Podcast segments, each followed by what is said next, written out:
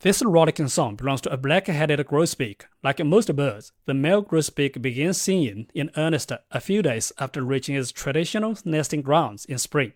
And like most birds, he sings frequently when trying to attract a mate.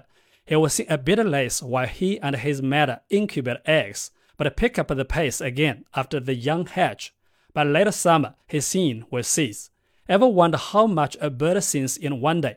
Some patient observers have shown that a typical songbird bells out its song between 1,000 and 2,500 times per day. Even though most bird songs last only a few seconds, that's a lot of warbling. On nights with a full moon, male sage thrashers have been known to proclaim their long-winded songs all night. But the North America record holder may well be the red-eyed vireo, one such vireo delivered its short song over 22,000 times in 10 hours.